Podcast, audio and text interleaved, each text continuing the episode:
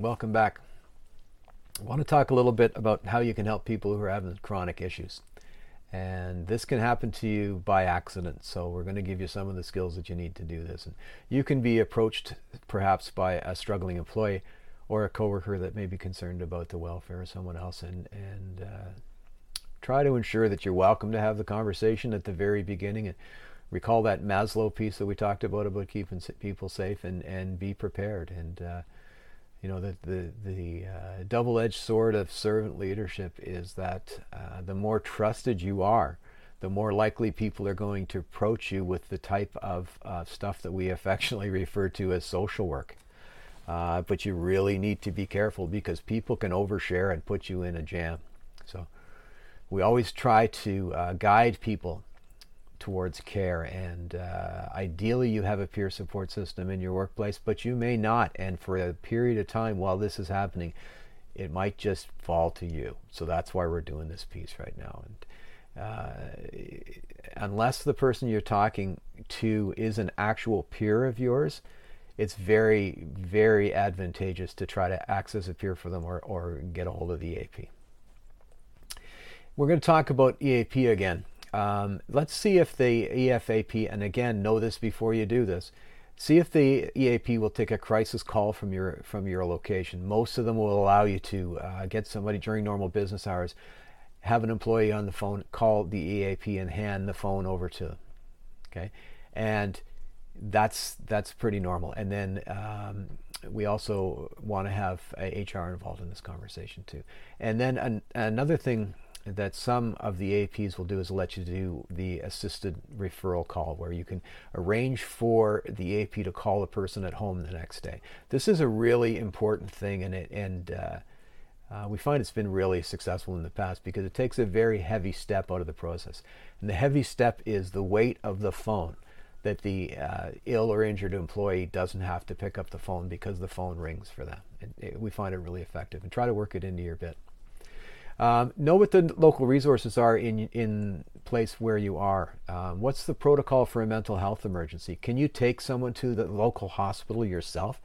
Um, if you had somebody in a suicidal state, what's the police response? Are those people going to end up in handcuffs? Could you maybe take them yourself? That's worth knowing. Um, and and as I mentioned, you know, if you can get the uh, worker to talk to a peer support person, they have more training, and they can talk more effectively, and, e- and even more importantly, they can keep some secrets. Um, but for the time being, the employee may trust only you. You may be it. And again, tread carefully here. Before you start, you do need to reiterate those reporting obligations that we talked about at the beginning, and, and remind the person that the conversation is not privileged. You are not their clergy. You are not their lawyer. And you cannot keep things like non-prescription drug use in the workplace private. You have a safety obligation to the employer, and you have one to your coworkers as well. So discourage them from telling you private medical details, and uh, take them out of service. Put them in a spot where they're safe. Keep the office door open if you can, if that's the right thing to do. You have to be mindful of some gender stuff when you're dealing with people who are struggling, but make sure that it's, it's clear that people shouldn't come in and bother you. So be aware of, of the safest way to to have the conversation. And uh, if you can't have a private talk that, that's not in a closed-off room, maybe try going for a walk. We find uh, the walk therapy thing can be really effective, because uh, people can be a lot more candid when they're getting visual cues and inputs, and being out in the sunshine is just good for you. Um, So we always try to offer internal resources first and try to hand them off.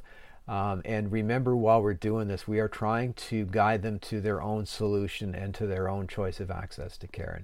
And, uh, to do that, we use what are called solution-focused questioning techniques. And this helps them have a look inside and uh, see what they want to do about what they're doing. So, so um, they may want to complain to you for a while. You can let them do that for a little while, but you want to steer them towards how they're feeling and how you can help them feel better. And the reason we do that is feelings are, are what drives our thinking, and uh, our thinking is what drives our feelings. They are interconnected. So if somebody's thinking uh, things that are upsetting them, that's where their feelings are going to come from. So what we try to do is we support the f- and validate the feeling, but we s- quietly and subtly kind of challenge the flawed thinking.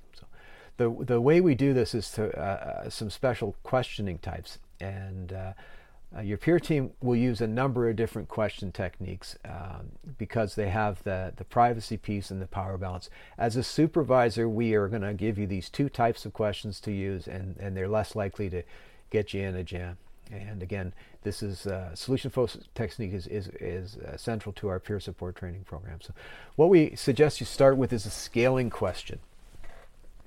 So we ask the client how they're doing now on a scale of one to ten, with ten being the worst. So you seem to be struggling today. Out of one to ten, where are you? Oh, I'm a seven. Well, what were you yesterday? I was a six. Oh, okay. And have you been a, have you been a ten? Yeah, I was a ten last week. Okay. So find out where they are on that scaling thing. And if they're scaling at a two or a three, they probably just want somebody to talk to. But they, if they're in genuine crisis and it's a seven or eight, this is one of the ways we find out, you know, how much help they need and how much guidance and nudging towards care we can provide them, being the little tugboats that we are. And then ask them how they were yesterday, and, and uh, what's, is there a difference today? And if there is, why? So if they're at a seven, what do they think they need to do to feel like a four? What do you, you know, if you're feeling, if this is a seven today, when was the last time you were a four? And what were you doing when you were a four? And who were they with? Who were you with when you felt like a four and this thing wasn't so bad? And where were they? And then, you know, you take it back another level and you go, you know, what are they not doing when they're a four? And who are they not with when they're a four? And then we ask, how important is it for for it to be a four? Do they really want to be a four? What steps are they willing to take to get back to feeling like a four? And then what changes do they anticipate when they take that step? What what are they going to look like when they get like that? How they feel that it's going to be when they are a four? And then um, what what steps they can they do when they're a six and they can stop themselves from getting an eight? What do they think they could do? And then we come back to them with, do you think speaking with a professional might help keep them lower or stop them from getting higher? Do you think we could do that? If we could arrange that for you, would you accept that? And then we do the E A P call, and we get them talking, and we get them the care professional that they need. Can't really hurt anybody with a, a with a scoring question in solution focused. Then the other one that we use that, that can help you with not jam up is uh, a relationship question. Relationship questions are great because we we ask them about the perceptions of others. So we say, how do they think their coworkers would think they're handling things? They may be they may have thought up until now that nobody noticed, but you give them a second to think about this. They go, oh yeah, they probably think I'm I'm making a mess of it.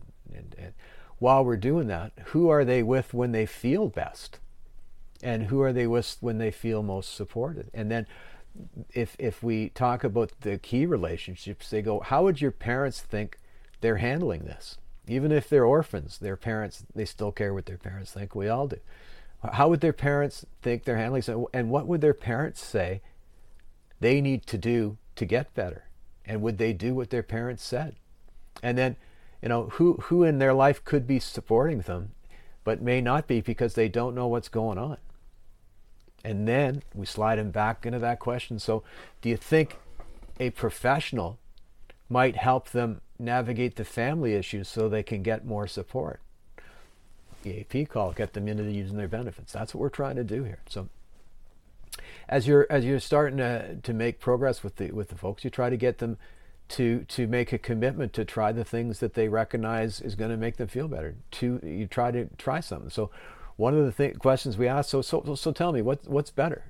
And uh, that'll cause a little moment of introspection and frees them from some shame. And uh, sometimes they'll say nothing's better, but then you can go back and say, well, yeah, but you're talking to me, and I'm doing what I can to help you. So that means you want to feel better. So that is better, don't you think? Yeah. You know, maybe if you talk to a professional, they could give you some steps to feel better that I don't even know about. Maybe we could try that, and I could get them on the phone for you. That's what we're trying to do. And then the other piece is what we call the miracle question. And the miracle questions are really interesting, and it can have a profound effect. So if you ask them, so if you went to bed tonight and this whatever, whatever this thing is that's bothering you went away in your sleep, what difference would it make for you in the morning? And what is what is it by that? I mean, what difference would other people see in you? And how would your world and self-views shift if this thing had vanished in the night? And the real question inside of that question is, what's stopping you from feeling that way now? You know, so they, they may, depending on how deep they are in their, in their issue, they may come to recognize that it's up to them to change how they, they feel. It's up, they alone are con, in control over that, and only they can, can affect how they feel. You know, it's the old thing about nobody can make you unhappy. They can't, they don't have that power. We can make ourselves unhappy, but we can also adjust how we feel. It's really important stuff. And of course, you know, it's not likely that the miracle's going to occur, but they have the power in themselves to approach their lives as if it had. And again, we're trying to get somebody with a chronic issue to agree to access to professional care. That's what we're trying to do. And uh, of course, you're going to follow up, but try to make sure that you uh, are not responsible f- or don't feel responsible for the decisions that they're going to make or the actions they choose. Okay, if you're maintaining or doing your best to maintain workplace safety, and you're guiding people to care, you've fulfilled your role here. Encourage them, of course, to speak regularly with peer support and uh, access the E A P and the benefits. And uh, by all means, check on them after a week or a month, but don't let yourself become their sole support system or, or, or get in a spot where you're their personal counselor. You got to have some boundaries on this thing, because uh, it can it can be uh, have a tendency to take over your whole whole place. Now, and again, on this, I suggest that you keep a private set of notes on the, these kind of conversations, away from where you keep your usual notes, so nobody stumbles over them. This may be the kind of notes you keep in your phone, say. So we hope you find the communication skill part of this thing uh, useful, and we hope that you continue to build out your skills. Um, now that we've done the theory piece uh, and you've completed these modules, we want you to sign up for Uh, a skill session, which is included in your course fee, and we're going to workshop the SCARF piece with you. You get to work with other students. We're going to do some applications of, of uh, SCARF theory. We're going to do some feedback work and appraisals. We're going to do some mediation stuff, and we're going to workshop some having uh, the, the pieces of having challenging conversations that uh, we know you're going to feel better after, uh, after you're done with. So thanks for paying attention. We do look forward to seeing you again soon.